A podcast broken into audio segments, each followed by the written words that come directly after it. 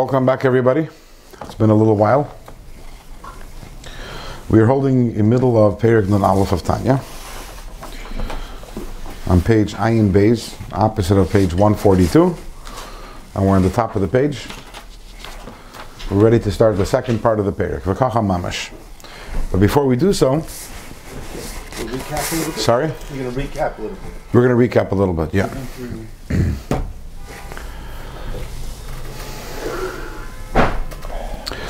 So Perik Nun Aleph begins with Alter Rebbe asking a question: What does it mean, Hashras Hashchina? What does it mean that the Shechina is Shoira, that Hashem is uh, present more in, in certain places more than in other places? What does it mean? Hashem is, in general, what does Hashem's presence mean? Over here, ah, here you have the Shechina. Shechina Shriya, Shechina Imai. After all, we know that Malay Aretz Kaveda, that the entire world is filled with Hashem's glory. Unless Asar Pani Mine, there is no place which is empty of Hashem. So what does it mean, for example, that in the Beis HaMikdash there's more Kedusha? What does it mean that a shul is a Makom Kadosh? What does it mean that when a person learns Torah, there's Shechina there? That was the question that we asked. So the Alter Rebbe says that in order to understand this, we have to first um, examine the relationship between the neshama and the guf. Because mibsari echza lika, we um, because we were created in Hashem's image, we can look at ourselves at the dynamics of our neshama and of our guf, and we can have an understanding of the way it is above. So, if we want to understand the relationship between Hashem and the worlds, we do so by understanding the relationship between the neshama and the guf. 'Cause just because, just like the neshama gives life to the body, Hashem gives life to all of creation. So, when it comes to the relationship between the neshama and the guf, the soul and the body, so on the one hand, the neshama is everywhere because the entire body is alive. The entire body is equally alive. At the same time, however, there's something special about the head. There's something special about the brain. And as Alter Rebbe explains, that is the nerve center. Why is it the nerve center? Because although the neshama itself is what's called pashut, the neshama itself um, is beyond um, what's called in Hebrew hischalkus. What does that mean? Hischalkus means division, multiplicity. So although the neshama di- um, divides into 613 different parts, and then there's a certain part of the neshama that enters every single part of the body, that is only um, a, a, a package of energy that emanates from the neshama. The neshama itself is above and beyond. The neshama itself is not divided into different powers and different components. The neshama itself is one and indivisible, and it's equally everywhere in the body. However, from the neshama emerges what's, um, as I mentioned, a whole, uh, a whole package, a whole suite of different energies and different faculties and different koiches and different powers, and that all goes into the head. So all the all the faculties and powers that are present in the body, those emerge from the neshama. Although the neshama again is beyond them, the neshama is above and beyond all of these powers. The neshama is one and indivisible. But there's this all these energies emerge, from the neshama, and all of the powers and energies of the neshama, which are eventually will filter down into all the different limbs of the body, they enter the brain. And the brain therefore becomes the nerve center of the entire body. And from the brain, every single one of the limbs receives its particular energy and its particular faculty. So the eye receives from the brain the ability to see, and the ears receive the ability to hear, etc., etc. So we have over here in the neshama, we have three different um, stages we have here in the neshama. Stage number one is the essence of the neshama. And the essence of the neshama, again, is what we call pashut. It's beyond hischalkus. Pashut means it's simple. It's not complex. It's not sophisticated. It doesn't have different components. It's abs- it's uh, it's absolute unity, and that neshama, the essence of the neshama, is present in the entire body equally. And then there is the package of koiches that enters the brain. So that is the whole, all, the whole um, Is that Wait. a separate entity from the neshama that you first mentioned? Absolutely, because the neshama itself is above and beyond hischalkus, is above and beyond all of this stuff. It's not a derivative of the neshama. It derives, but it just emerges from there. It emerges. but the source is from the neshama. The, the source of everything is the neshama. Yeah, I see. It's, it's unique, as it's unique from it. yeah. Oh. But the gilui of the neshama, the gilui of the neshama and the gilui of all the koiches comes into the brain, but that that's a tremendous uh, package of koiches, and from the brain, every single one of the limbs then receives its uh, its uh, its, its uh, faculty. So we have again three stages: the neshama itself. We have this package of koiches that emerges from the neshama and enters the brain, and then we have how every as every single one of the individual koiches um, leaves the brain, emerges, and um, enters into its specific limb, which it's uh, which is appropriate for it. You know, so the power of vision enters the eye and not the not the mouth, etc. So the same thing is when it comes to Hashem. When we say that less asar pani mineh, when we say that there is no place which is empty of Hashem, and when we say that Malay Chalaretz Kavoidai, the world, and that's talking about the essence of Hashem. The essence which is above and beyond any of the different powers or energies that emerge from Hashem. The very essence of Hashem is everywhere equally. And when we say everywhere, we don't only mean everywhere in this world.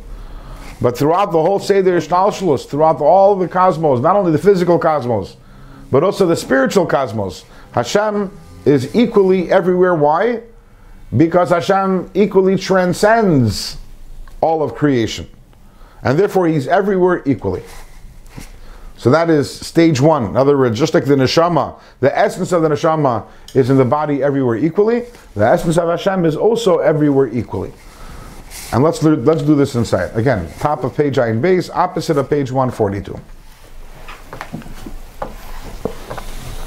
V'kacha mamish al derech mashal. It's exactly the same by way of a, by way of analogy.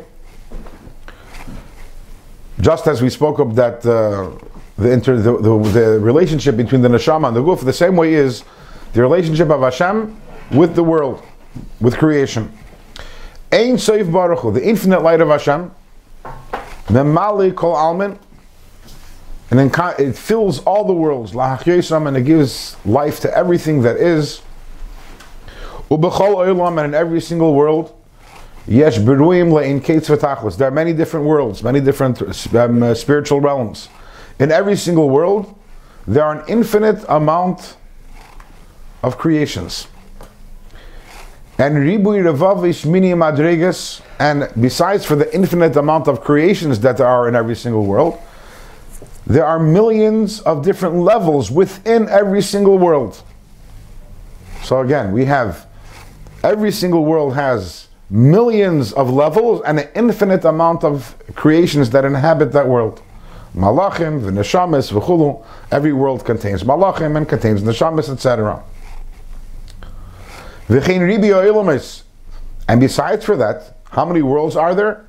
There are many, many worlds. Ein leiketz ugvul. There is no limit to the amount of worlds there are. Gevaya al gevaya chulu. One higher than the next. So you know, our minds can't really wrap. We can't really wrap our minds around this. There are an infinite amount of worlds. In every single world, there are millions of levels within every one of the worlds, and there's an infinite amount of worlds. And within every single one of the world, there are an infinite amount of creations. Vihine. And the essence of the infinite light of Hashem, shava be'olyoinim v'tachtoinim, is absolutely the same in the higher worlds and the lower worlds. Kemashal haneshama anal. Just like we said earlier in the mashal when we spoke about the neshama, when we said that the neshama is equally in every, the essence of the neshama is equally present in every part of the body. The same thing is the essence of the Ein Soif is equally in all the worlds, the higher worlds and the lower worlds. And as it says in the Tikkunei Zohar, the stimu dechol stimin. We say about Hashem that He is stimu dechol stimin. What does that mean? The hidden, the hidden one of all the hidden ones. What does that mean? Pirush, meaning. Even in the higher hidden worlds, worlds which we have zero understanding or comprehension of, because they are so hidden. Husasum v'nelam betoicham. Hashem is hidden from those worlds also. In other words, the inhabitants of those incredibly high worlds that are so hidden from us. Hashem is hidden from them.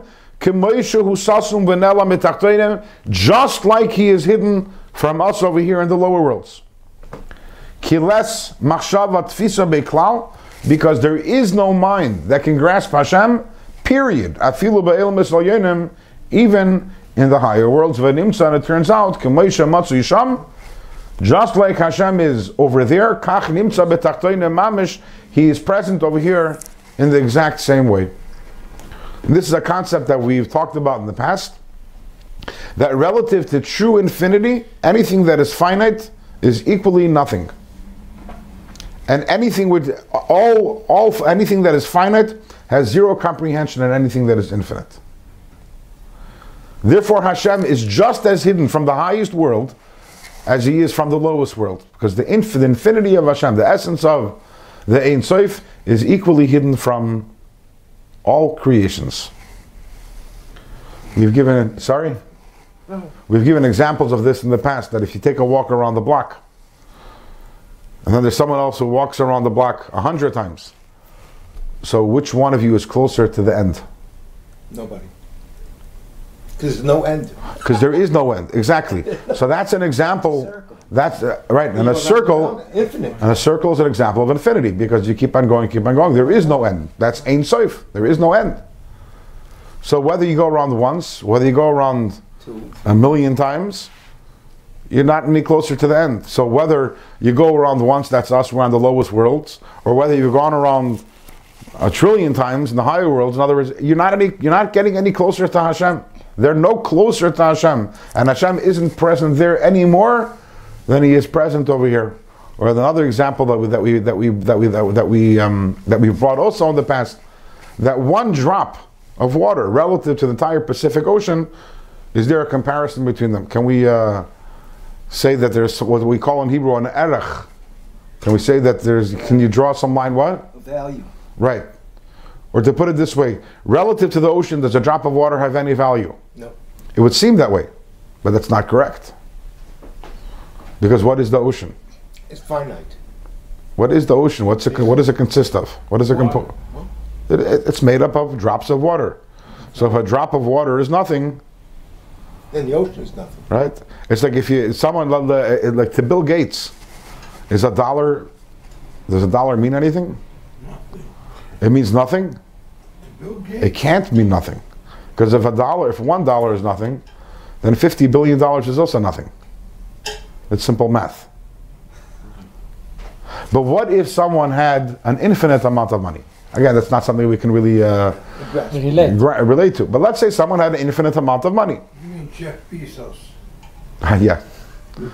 Someone has a, a bank account which never runs out. Never runs out. To that person, a dollar is truly meaningless. Definitely is me. That person can take a, a dollar and throw it into the fire, and that person can take a billion dollars and throw it into the fire. You know, And one dollar and a billion dollars is the same value to them. of a safe. Right. The same thing is also the higher that you get in all, the higher you go in all the worlds, it doesn't get you any closer to Hashem. The essence of Hashem is equally everywhere, and is equally hidden everywhere. And there's a similar idea by Chassidim we say regarding a Rebbe. That a Rebbe, to- a Rebbe in a way is bli gvul compared to us, regular people who are of limited, uh, limited intelligence and limited, uh, limited holiness and limited. The Rebbe is relative to us. The Rebbe is bli gvul. So there's a famous uh, saying that Reb Hillel Paritcher, he was a chassid of the third Lubavitch Rebbe of the Tzemach Tzedek, and he was a very, very holy person on, in his own right. And the the the Rebbe, the Tzemach Tzedek, would send young um, young Talmidim or even newlyweds to go to Rabbi Hillel, and they would stay there for a few years to learn by him. He was a very, very holy person. And he once turned to his Talmidim and he said to them, "So you think that maybe me and the Rebbe were somewhat on the same on the same level? So let me tell you that the difference between me and the Rebbe is like is like me and a cat." And he says, "I don't mean to say that as as much distance as there is between me and a cat, that's how much distance there is between me and the Rebbe. No, what I mean to say is that when the Rebbe looks at me and he looks at a cat, he sees the same thing. that's what he said. Now, obviously, we have to qualify that statement. That uh, obviously any tzaddik has an infinite amount of ahavas Yisrael and loves and values every single yid, and uh, doesn't have that same degree of feeling for a cat. So there's no question. It's a big bittul. It is. But he, but, but, but he recognized that as the truth. He wasn't saying that the Rebbe looked at him and looked at a cat, they're both the same importance. That's obviously not correct because a tzaddik looks at another yid as the most important thing that there is.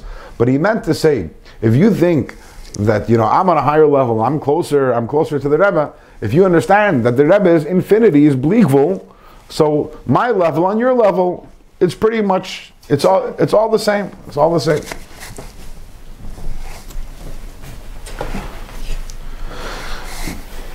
So when we're talking about holiness, when we're talking about one, for example, that one place is holier than another, when we talk about the Beis Hamikdash being holier, or Shul being holier,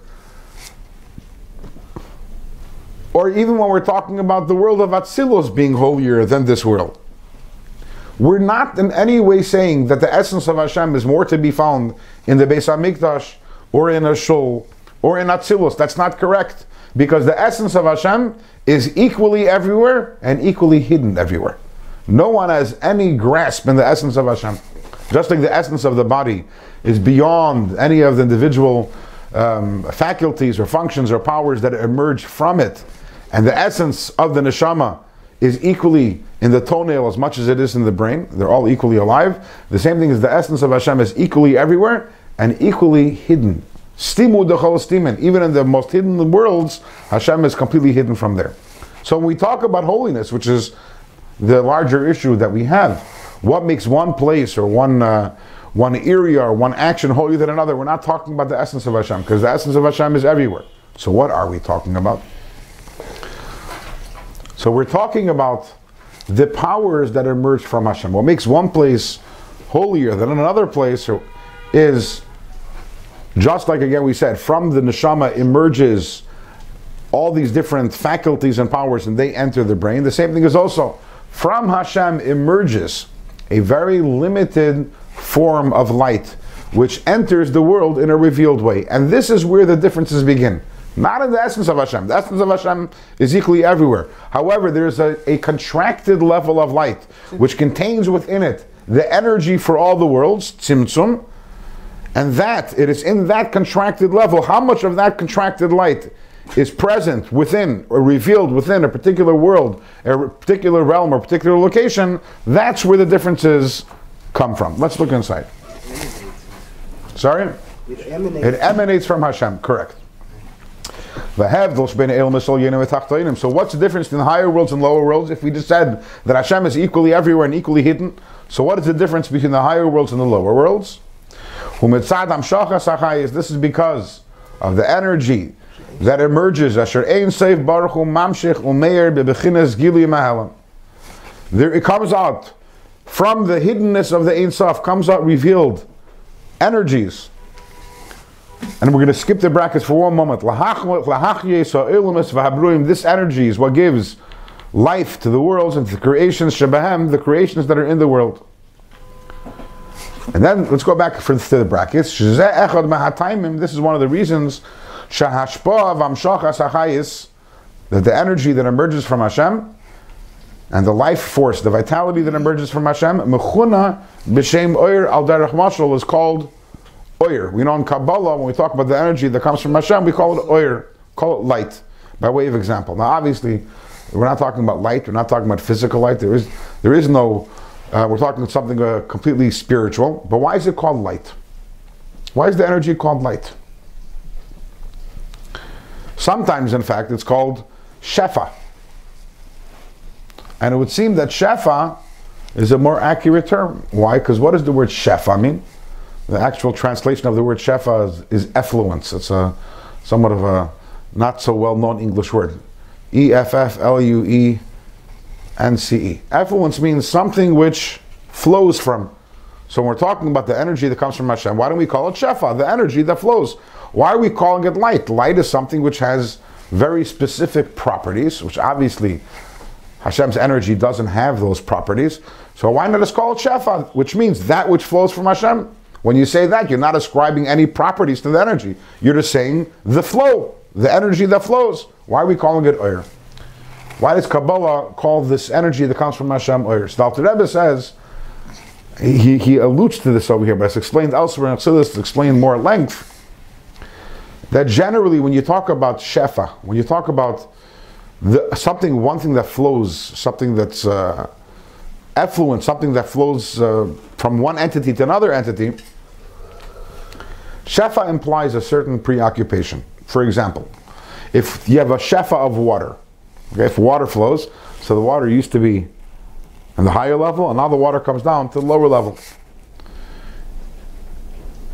But it's not only in water. Let's give another example. Let's say you have a teacher and a student. The teacher is trying to explain something to the student. Um, and in Chassidus, when we talk about a teacher and a student, we're talking about a teacher who is on a much higher level than the student. The teacher's mind is much more um, refined than the student's, and much more has much more capability. Sorry, so the teacher is much more intelligent and much more wise and and has much more knowledge.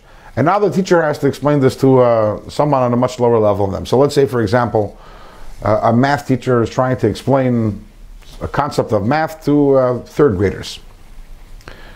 So in order for the teacher to do that, the teacher has to leave the place where they are and go down to the child. We don't mean physically go down to the child, but their mind has to right now Relate. relate and go down to that level. So at that moment when the teacher is giving over to the child, the teacher is not present in their own place. The teacher is actually like the water which goes from a higher place to a lower place. The teacher is actually lowering him or herself to the level of the child.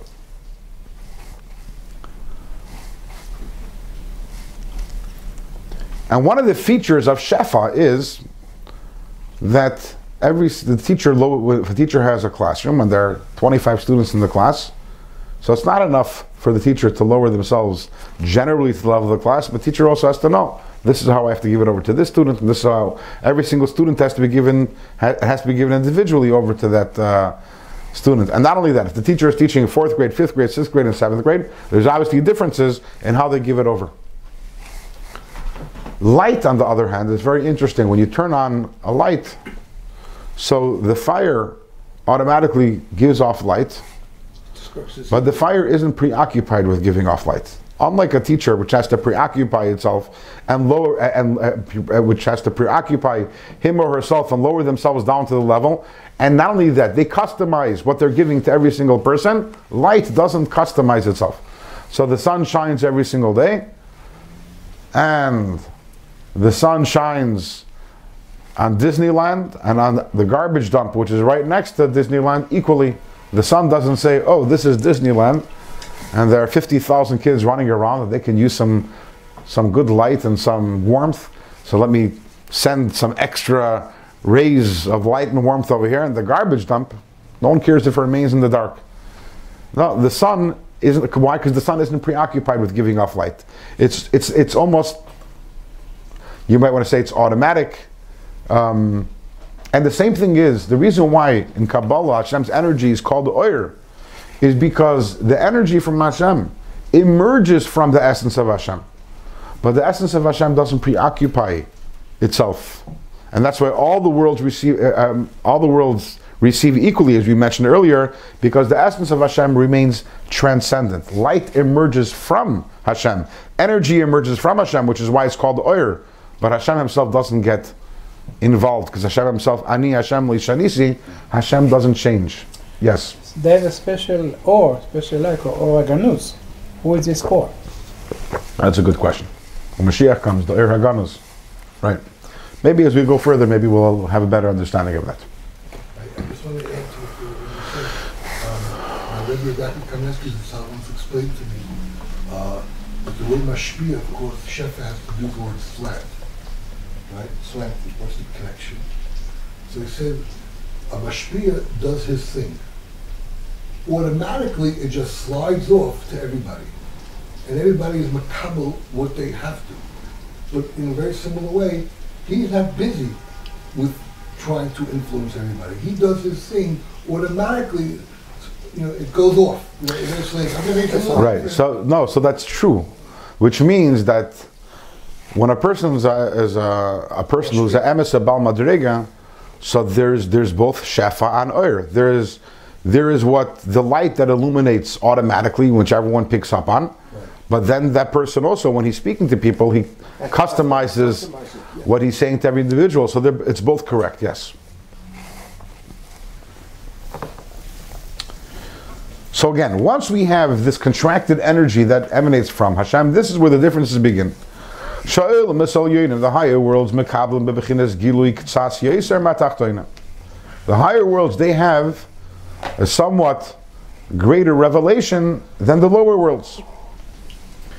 V'chol brum shabahem, and all the creations that are in the higher worlds, mekablim kol echad, kefi every single creation in the higher worlds receives unique specific energy according to its you know according to what it can bear and what it can take and according also to its unique constitution and composition. This is again very similar to what we we're talking before by the body. Just like every single limb receives energy but that's not from the essence of the neshama but a contracted light which emerges from the essence of the nefesh.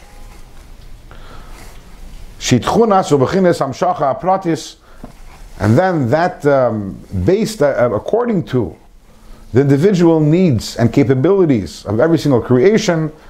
Also, there comes a hamshacha pratis, an individual, um, individual energy asher ein soif baruch which the infinite light of Hashem mamshich umeir loi illuminates to that particular creation.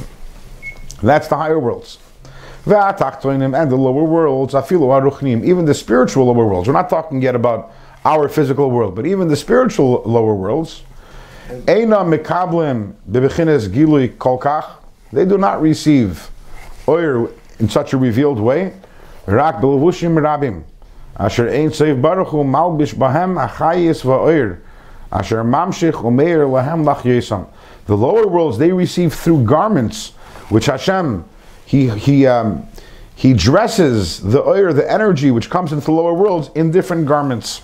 So you notice that when it comes to the higher worlds, the Alter Rebbe doesn't mention any garments. So over there, yeah, the oir has to be minimized and tailored according to the abilities of every single one of the creations in the higher world. However, the oir becomes minimized and tailored and customized. It's not the essential oir as it is within Hashem. But there are no levushim, there are no garments. There's nothing covering up, and there's nothing obscuring the fact that this is oir and energy from Hashem. Once, however, we start getting to the lower worlds, the lower spiritual worlds, over there, not only is the light minimized and customized for every single one of the creations, but the light also becomes hidden in garments. It becomes obscured. We don't see so clearly anymore that this is koyach elki, that this is godly light. So there's two elements. This is something that we've encountered earlier on in Tanya. And one is called tzimtzum and one is called hester. Tzimtzum means the contraction of the light. Less light and less light and less light. But less light, when you have less light, it doesn't mean that it's hidden.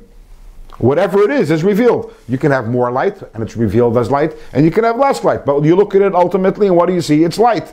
And then there's levushim. Not only does the light become less, but now are garments covering it up to the point that it becomes even difficult to identify it actually as the light from Hashem. So the higher worlds, we have the tzimtzum. We have the light becoming less in order for it to be able to enter every single one of the creations on its level. But there are no levushim. Once you reach the lower worlds, then we have the levushim. The kol kach atzmu v'gavru levushim. Asher ein soif baruch malbish umaster bahem ha'ir v'chayis.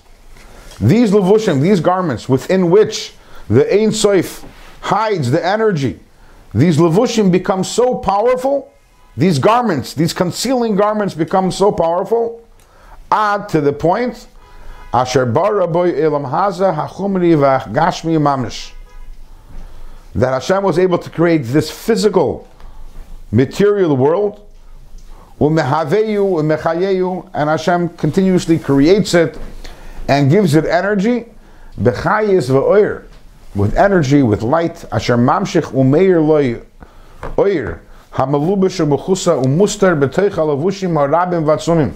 So we also How do we have? How do we exist? How do how does Hashem create us, and how do we have energy?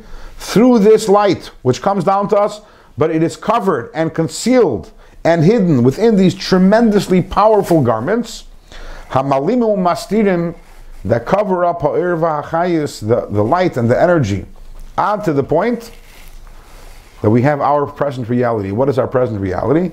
She'ein nira v'nigla shum irva chayis. We live in a world where we don't see any irva chayis, but there is irva chayis. Obviously, otherwise we wouldn't exist. If there wasn't energy from Hashem sustaining us, we wouldn't exist. But because the garments which conceal the energy in this world, the garments are so powerful that we don't see any light. So again, the higher worlds, there are no garments. In the lower spiritual worlds, there are garments which obscure the light, but they don't completely cover it up. So therefore, the inhabitants and the, the, the creations within the lower spiritual worlds, they don't see Hashem so clearly. It's covered up by garments, but they sense Hashem. Over here in this world, the garments are so powerful that we see nothing. And this is what's called klipa. Is that Gashmi? That's the Yes, the physical, right? physical. That's why you can't see nothing. Right, rak devarim chumani megashmiyim. What do we oh, see? All we see is physical objects. V'nirei mesim. You look dead. They look dead. You look at a stone, it looks dead. And you don't realize that it's really pulsating with divine energy. Within it, within these physical objects, yes, that's the, in other even in this world, the greatest, the greatest, uh, the greatest uh, hester, the greatest concealment is in doimim, is in physical things. Because ultimately, you look at a plant, or you look at an animal, or you look at a human being, you see some sort of energy, something. But when you look at a rock, when you look at a mineral, you look at something dead, you see nothing, it looks dead. Ah, however, in truth, betoicham, within all these things, yesh er v'chayis, there is light and there is energy. Hamahava isam, which creates them, ma'ayin liyash tamid, constantly is creating them from nothing, nothingness into something. Tamid. Shalei yachzru li is ayin v'efes kishayu. So they should not return to be nothing as they were beforehand. This is something which we've discussed on different occasions. We discussed it in Perik, in Perik uh, Chaf and and it's discussed at length. This idea, these few words are discussed at length in Shar Yichud Vamuna, which is the second part of Tanya, which Emir Hashem. When we finish Tanya, we've only, believe it or not, another two chapters left to go. When we finish the first part, we'll be moving on to Shar Yichud Vamuna, the second part of Tanya. And the second part of Tanya is devoted to this idea of understanding the unity of Hashem and perpetual creation. But the basic idea over there is, is that nothing can exist without Hashem constantly bringing it into existence. Just like we just had the Yom Tov of Shvi Shal Pesach. And Shvi Shal Pesach commemorates commemorates Kriyas Yamsuf. And we know that Kriyas Yamsuf was, uh, when we talk about something that was difficult for Hashem Kaviyachol. The the Gemara talks about it. There's certain things that are difficult for Hashem, like uh, the uh, Gemara in Seita, the Kasha Zavgan, that to bring together a man and a woman is Kriyas Yamsuf. Why is Kriyas Yamsuf so difficult? So one of the one of the explanations is, is that how the, when the Yamsuf split, it wasn't just like you know. So Hashem, for example, let's use the Makkah of Kinim. So Kinim uh, are all over Mitzrayim. And the Makkah lasted, like all of their Makkahs, for seven days. When did the miracle, how long did the miracle last for? Each Makkah? The, each Makkah lasted for seven, seven, for, for, for seven days. And- But I'm not asking how long the Makkah lasted for. I'm asking how long the miracle lasted for. The miracle was an instant. All the all the kinim, all the lice were created, and once they're created, the lice do what they do. They went and they attacked. So two days into the Makkah, there is no miracle needed. The lights are there; they're doing their job. Or the Tzfardeya, the Tzfardim go and they conquer, they, they go, they run all over all over Mitzrayim. The miracle was the moment when all the Tzfardim were created. But Kriyas Yamsuf, the Torah tells us, was different. It was a miracle. There was a wind that kept on blowing. Now, had that wind stopped for one moment, The water was the water would have collapsed back. So, how long did the miracle last? Longer. As long as, Continuously. eh, The whole right, night. the whole night, whole night. whole night. And by the way, maybe that's what it means when the Gemara says that uh, it compares Shidduchim to Kriyas Yamsuf. Because the miracle of a shidduch is not a one moment thing. The whole the whole marriage is a miracle. And the miracle has to keep the, the husband and the wife together. It doesn't get easier after one year or two years or ten years. The miracle is uh, just like Kriyas Yamsuf. The wind had to keep the water. The same thing is Hashem's miracle of a zivug. Has to keep the shidduch going. So the Alter Rebbe says the exact same thing is with the creation of the world. Just like you needed that wind to keep the water standing as a wall for the entire night, and once the wind went away, the water collapsed back to its original, to its original nature, which is to flow downwards. The same thing is the creation of the world. In order to keep the world in existence, it's not a one-time miracle that happened 5,779 years ago, and now the world is just uh, is just on autopilot. But rather, at every single moment, you need that energy of Hashem to keep the, the world going. Now, how, how, how do we know that? Maybe it was a miracle that happened 5,779 years ago. How do we know that? Okay, so we have to leave something for Shar Yichud Vamuna. So when we get there, we'll talk about it and we'll explain. Alter Rebbe explains and proves that the creation of the world is similar to Kriyas Yamsuf, which means that there has to be constant energy infused in it. So therefore, that rock, that diamond which you look at and it looks like there's no energy in it, that's only because of the levushim. That's only because of the garments which are obscuring and they're concealing and they're covering up the energy which is within the within the stone. But the fact is that there's energy in there because otherwise it would return to it would revert to to absolute nothingness. So who So who before? Eh? Right. So, that, like, I think we spoke about this once. So, if Hashem didn't want something to exist, what would He do?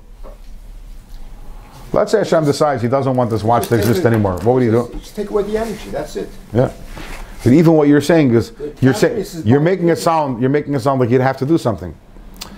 If Hashem didn't want it to exist, it wouldn't exist. It's me, everything's Ratzon Hashem, you say. Just will of God. That's it. That- what's keeping this in existence is the fact that at this moment Hashem wants it to exist. That's why it exists. That's the energy. If Hashem didn't want it to exist, He wouldn't have to do anything. Wouldn't have to do anything. It just wouldn't exist anymore automatically. It's like saying, let's say I'm taking a walk. So I'm walking, and let's say I don't want to. I don't want to walk anymore. What should I do? You don't have to do anything. Just don't walk. Hmm. In other words, it's not the same thing. If Hashem doesn't want something to exist, he doesn't have to do anything. It just automatically doesn't exist anymore. Right? We know also that it says, Everything that Hashem creates is for the existing. It's the bracha that we're making these days. Right? But, but actually, Rebbe, if, if I am walking, I said I don't want to walk, I have to stop walking, no? I'm taking an action of stopping walking. That's a strange way of putting it. You're taking an action of stopping. That's right, I'm taking the action, stop. That, that's that's a non-action. That's not an action. It is an action, I'm stopping my muscles from moving. Okay. Making a decision. Okay, you're saying that because there's the certain powers of gravity, so if, if not for that, so you'd continue probably for another step. Okay, but the, the, the point remains regardless. Difference. And the Halacha is uh, two different, uh, two different things. Okay, so use a different example. Let's say you're speaking and you decide you don't want to speak anymore. What do you have to do? Do you have to make, do an action of stopping? No. Okay. hard not to speak. Sorry? That's a hard one. It's hard not to speak. Okay. Inside.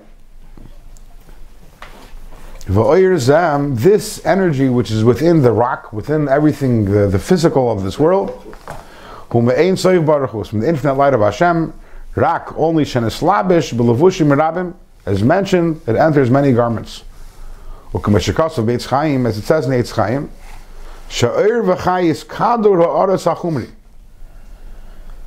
the light and the energy which is within the physical globe. Not talking about, we're not talking about uh, animals. We're not talking about the vegetation. The actual physical matter of which this globe is composed, which we, we we perceive.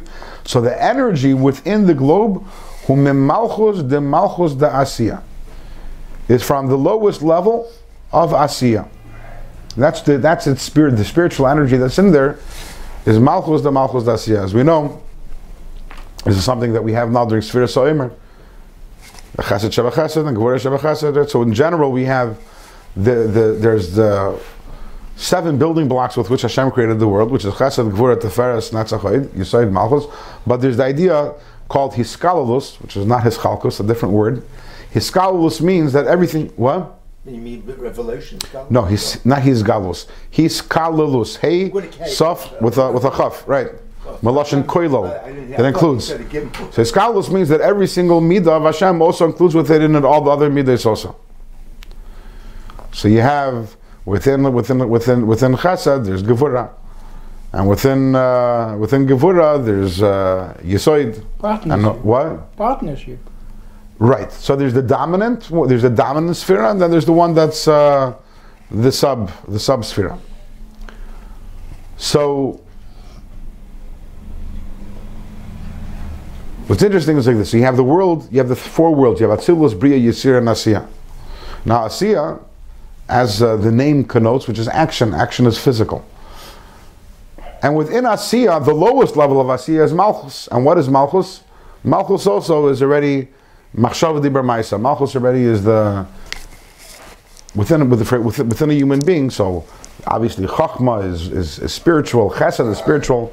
Malchus is actually um, the physical element. But Malchus has within it also has within it Chachma and has Chesed. So there's Malchus. The Malchus of Asiya is the lowest, the lowest element included within the lowest element of the lowest world. That is the oir, the energy which is within the physical world. Again, within the physical globe. Where does that energy derive from? From Malchus, the Malchus of Asiya. But even though Malchus, the Malchus of Asiya might seem to be a very low level. Within Malchus, the Malchus Dasiya, what do we have ultimately? Is the light which comes from Malchus the Yitzira, Malchus of the world which is above it. V'chulu. Add to the point, shebetoich betoich kulan. Within all of them, within every single creation in this world is Yud Spheres Datzilos. We have light that ultimately is sourced in the ten spheres of Atzilos, Ham Yechodos b'Matzilon, which are one with Hashem, Ein Soif Baruch Hu, one with the infinite light of Hashem. Okay, so what do we have over here?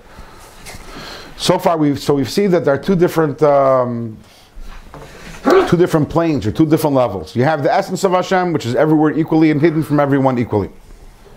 And there's no hischalkus in the in the essence of Hashem. There's no, I'm, you know, uh, the, different functions or giving to different uh, locations or different levels. And everything is all the same and everything is all nothing. And then you have the energy that comes from Hashem, and it is within this energy that comes from Hashem that every single creation receives the energy which is appropriate for it. So this is very similar to what we spoke for spoke before about the neshama, because the neshama, on the one hand, the essence of the neshama is equally within the entire body. However, there is then that package of energy that emanates from the essence of the neshama, and that's where every single one, every single part of the of the body receives its unique and specific energy. However, if you remember earlier in the class today, we said that there were three stages in the neshama. There's the essence of the neshama, and then there is the gilui, the revelation of the neshama as it enters the brain, and from the brain it comes down into every single part of the body. Over here, when we spoke about the nimshal, when we spoke the way it is by Hashem, we only talked about the essence of Hashem and the way it comes down into every single creation. We didn't discuss the analog. For the brain. What is the brain? We didn't talk about the brain yet. We spoke about the essence and how ultimately it filters down into every single part of the body or into every single creation. But what is the analog for the brain? What is the brain of the world? That area wherein all the energy is compacted, and from there, every single creation and every single component receives its energy. is all over. That is the essence, right? The essence is all over the So there's again, there's three So things. There's the essence. From the essence emerges a package which contains all the energy for everything, Yeah. and that energy and that package enters the brain. And from the brain, Do you mean, where's the essence located? that's a you can't ask that question about a spiritual. Uh, the essence is everywhere. Everywhere. It's everywhere. Of the body, you're talking about the Every- of it. Yes, and from the essence emerges again a whole uh, what's called the gilui amshach of all a package, and in this package is contained the energy for everything that enters the brain, and then from the brain, the hand gets its energy. There. It's like a distribution box. Right. So what is the world's distribution box? We have here the essence of Hashem is like the essence of the neshama, comparable, and then we have how every single um, creation receives its energy like every single limb. But what is the brain? What is the distribution point or the, ner- the nerve center in which all the energy that's in this world enters, and from there everything gets its uh, its energy. That we'll be learning in Mir Hashem in Perik Nun Beis. We'll do that in Hashem next week in chapter 52. But So how do you define Hashras Hashchina? In the beginning you brought that. we're not there yet.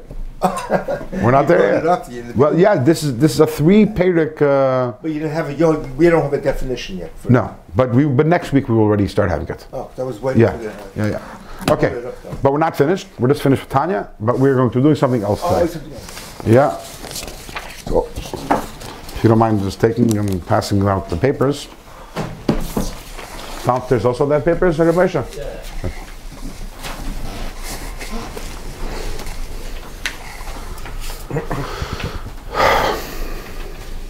So 28 years ago tonight, Chavchas Nisan, the 28th of Nisan,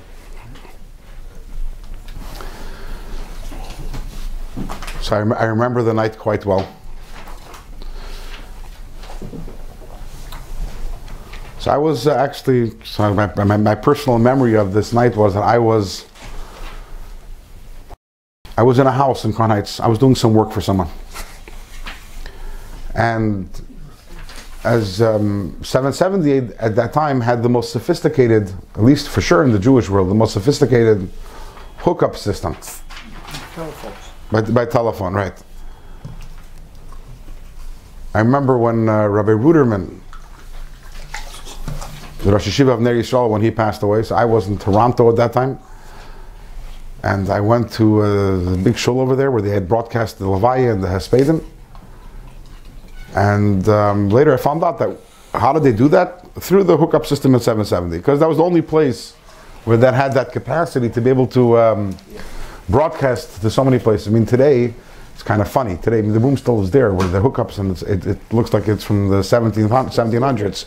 All the phones. All the phones, right? And today, you know, one little uh, one little device that we have, where that Ramesha is broadcasting uh, his his ability to broadcast this year is more effective than anything they had back then. But at that time, it was state of the art, and it was so. You had all different places around the world whenever the Rebbe would speak. So they would call up, you subscribe, and you had a number, you called up, and they would then you'd be able to hear what the Rebbe is saying on the phone. And the many, like when I was a child growing up in Michigan, so the had a whole speaker system. They would hook up the phone to the speaker, and and we'd go to Farbrengen all the time and listen to. Um, but also, there's certain individual people they paid for membership, and they would listen in their house. They would be able to listen on the phone and put the phone on speaker and listen when the Rebbe spoke. So this house where I was had a subscription, and suddenly it was unusual. It was a Thursday night, Chavches Nissen. What's Chavches Nissen? It's not really not, any unique or special day on the calendar. But the Rebbe, after Ma'ariv, the Rebbe started speaking. The Rebbe started saying what we call a sikha. The Rebbe started um, talking. So I was there um, in this house, and they had the hookup in this house. So I went to listen to the sikha. Uh-huh. And I, I was a young, a young bacher at that point, not, not, not even older bacher, I'm pretty a younger bacher. And I'm listening, and as happens sometimes, my mind is wandering away from what the Rebbe is speaking about. Especially for those of you familiar with the Rebbe speaks, the Rebbe would speak. It, it was somewhat in a monotone. The Rebbe wasn't a, a dynamic speaker with, uh, you know, speaking in that. Whatever, whatever spoke was, a, and a lot of times it's easy. It was easy for the mind to wander off. You had to really focus to um, to pay attention. So I remember, I'm, I remember this. I'm sitting by the table listening to the sikha, whatever, and suddenly, like out of the blue, I hear the Rebbe screaming. The Rebbe screaming. Uh, speaking in a very, very powerful voice, very agitated, upset. I don't know if the word screaming is correct. There wasn't. I'm not talking about screaming in volume, but the Rebbe speaking in a very passionate. I don't know the word. a frustrated, and agitated voice. I'm like, wow, what just happened over there?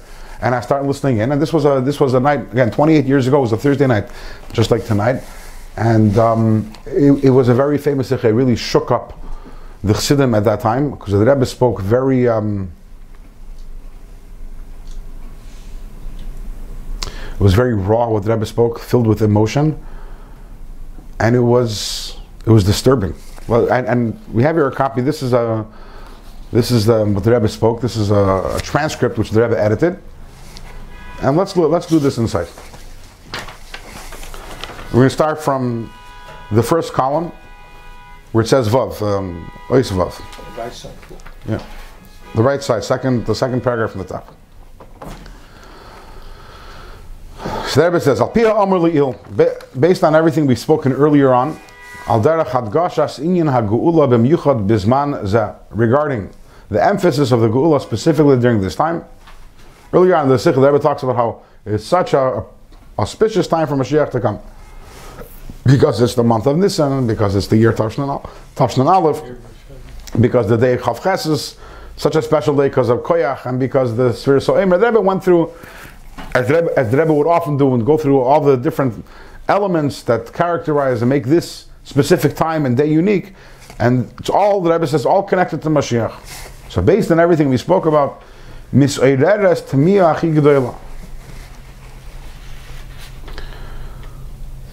So based on all this, we have a tremendous tamiyah, a tre- tremendous astonishment. How you talking? How is it?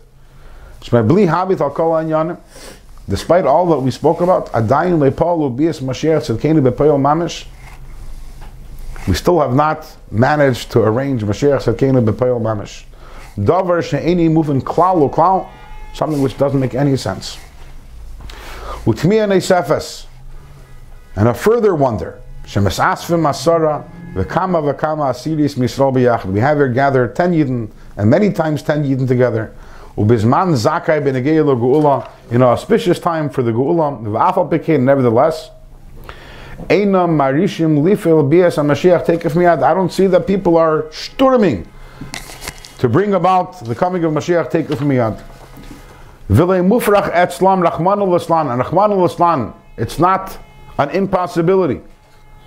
Shemashiach liyavi b'layla zeh. The Mashiach shouldn't come tonight. V'gam mocher liyavi Mashiach tzedkenu. And tomorrow Mashiach shouldn't come. V'gam mochrasayim liyavi Mashiach. And two days from now Mashiach shouldn't come. Rachman al And the Rebbe says, Gam kishatzayikim ad. Also, when we scream ad masay, Harizah mebnei atzivi chulu. You guys, you're screaming ad masay because I'm telling you to.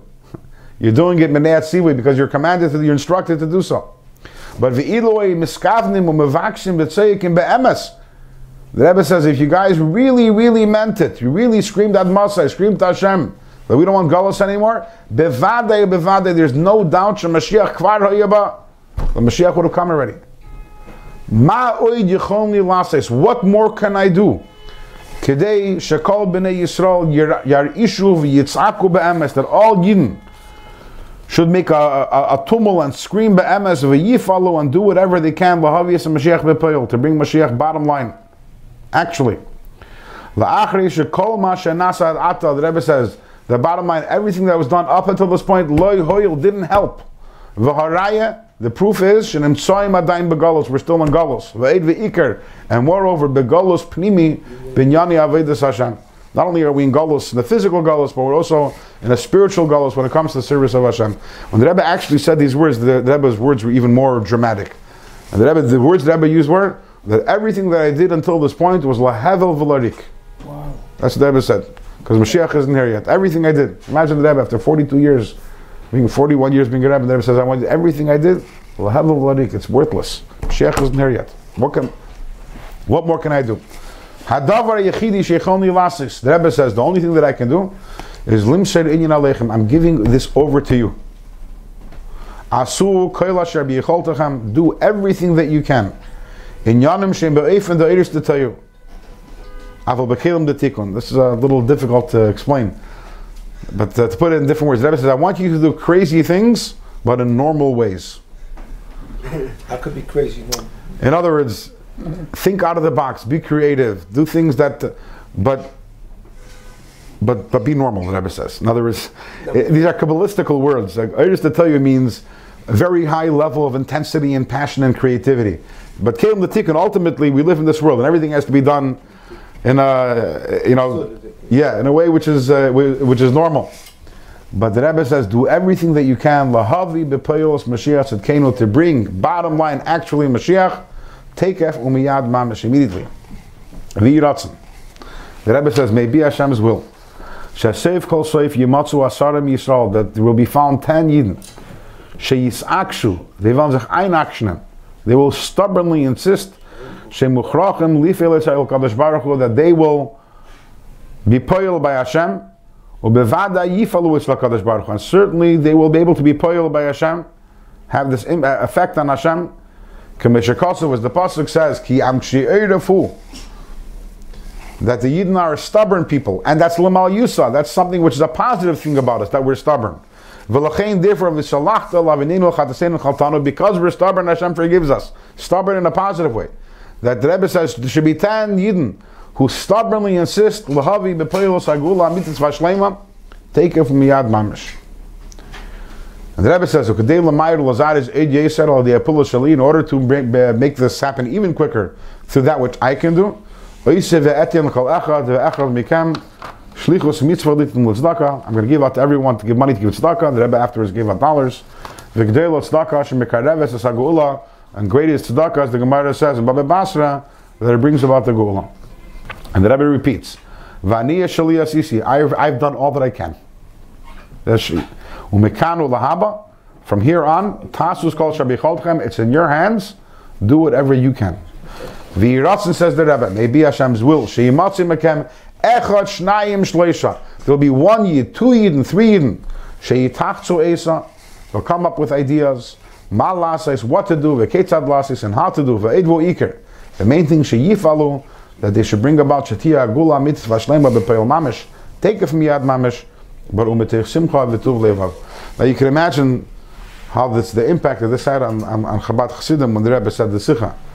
And then a few months later, the Rebbe had the Rebbe had a stroke, from which the Rebbe didn't recover. And in hindsight, we see that this was the Rebbe's um, parting gift to us. I don't know if it's a gift that we wanted, but it's a gift that we got, in which the Rebbe says, "I did what I can, and now it's your turn." And the Rebbe, we know that when the Rebbe, beca- when the Rebbe became Rebbe, and the first Farbrengen, when the Rebbe officially accepted his Nesias, the Rebbe, I think we've spoken about this in the past, where the Rebbe laid out, laid down the, he laid down the goals, The what- goals. the goals of this generation. And he says, this generation, our job is to bring Mashiach. And the Rebbe says, we will bring Mashiach. The Rebbe says, it's already happening. And after four, four decades, after 40 years, the Rebbe says, at this point, I've done what I can, and now it's up to you. He gave up? It was handing over. He didn't give up. He handed over the baton. What- what is Pass the baton. What? Sorry? he said, "Get it over." What year? Put it on somebody else? You said this year, to nothing? No, no. How many years later? A few years. So you said you never recovered from the stroke? Right. Rebbe never spoke after that. Anyways, but this was. Um, Designated anyone? He never designated anyone, uh, he sure did. he did? That's in the Sikha. He designated me and you and you and you and you and you. And he said, he, yeah, no, he didn't say over here, I'm passing over the job to um, to John Doe or to Ploni ben Ploni. He said it's up to every single one of us. And what the Rebbe says over here, a very instructive, the Rebbe says that um, we have to scream out Masai, we have to scream for Mashiach, but we can't scream. It's not enough to scream because we're told to scream. It's not enough that we should scream to Hashem and daven because we're told to. You know, for years and years, for years and years, the Rebbe was, you know, screaming for Mashiach and telling, you know, to, we want Mashiach now and Ad Masai. And the Chassidim, yeah, they would sing "Want Mashiach now, and they would scream "Ad Masai." In fact, right after this for the Sikha, which by the way, I remember right after the Sikha, I ran to 770. I was, and uh, that whole night, the whole place was just going crazy. Like, what do we do? How do we do? What does the Rebbe want from us? But right after, everyone started screaming "Ad Masai, Ad Masai." and They started screaming "Ad Masai," and one of the older Chassidim went by the Rebbe to get a dollar because the Rebbe was giving out dollars, and the Rebbe told the the the, the Chassid, he said, "Lei naga v'lei paga." What I said had zero impact. The Rebbe said. The Rebbe said, said "Lei naga v'lei paga" had zero impact. Meaning, says, I, I want you to get it. I want you to scream for Mashiach, not because I want you to scream for Mashiach, not because I'm telling you.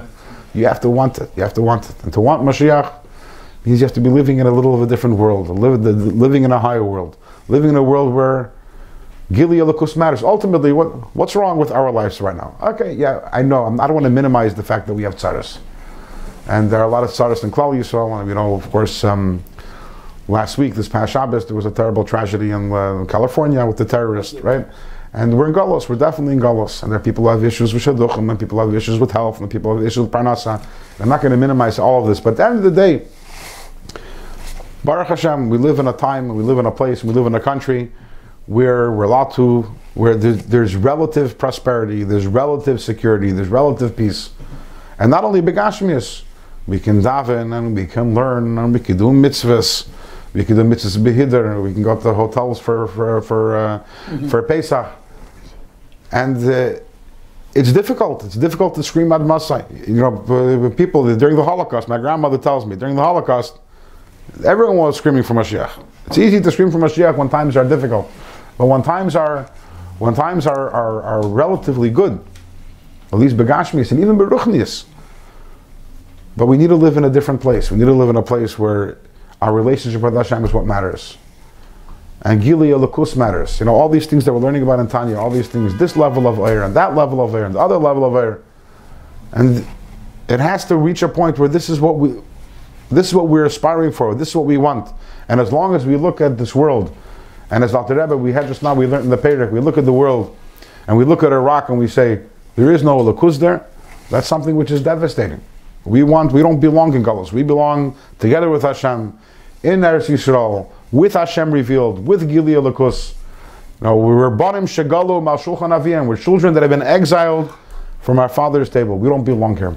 And we have to think about this and contemplate it on a regular basis. And this is a, a call to action for every single one of us. And it continues because Mashiach isn't here yet. So that nothing changed.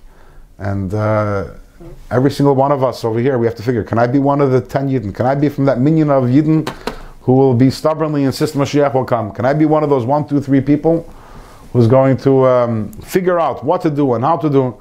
And the bottom line is, if it's important, we'll take care of it. We'll get it done, and we'll bring Mashiach, and we'll bring an end to this uh, to this nightmare of Golos, and welcome Mashiach. And still in Nisan, we have we have uh, two days left of Nisan. Benisan Nigalu, Benisan Asidun Legoil. Still could happen. But let's do something about it. So tonight and tomorrow is Chof Ches Nisan. Let's do tonight and tomorrow. Let's do something special. Do something special with Mashiach. Say an extra kapitel Tehillim. Do an extra mitzvah. Let's have some more Ahavas Yisrael. Give another uh, another dollar to tzedakah, and let's make it happen. Amen. And Shabbos and a good Chodesh.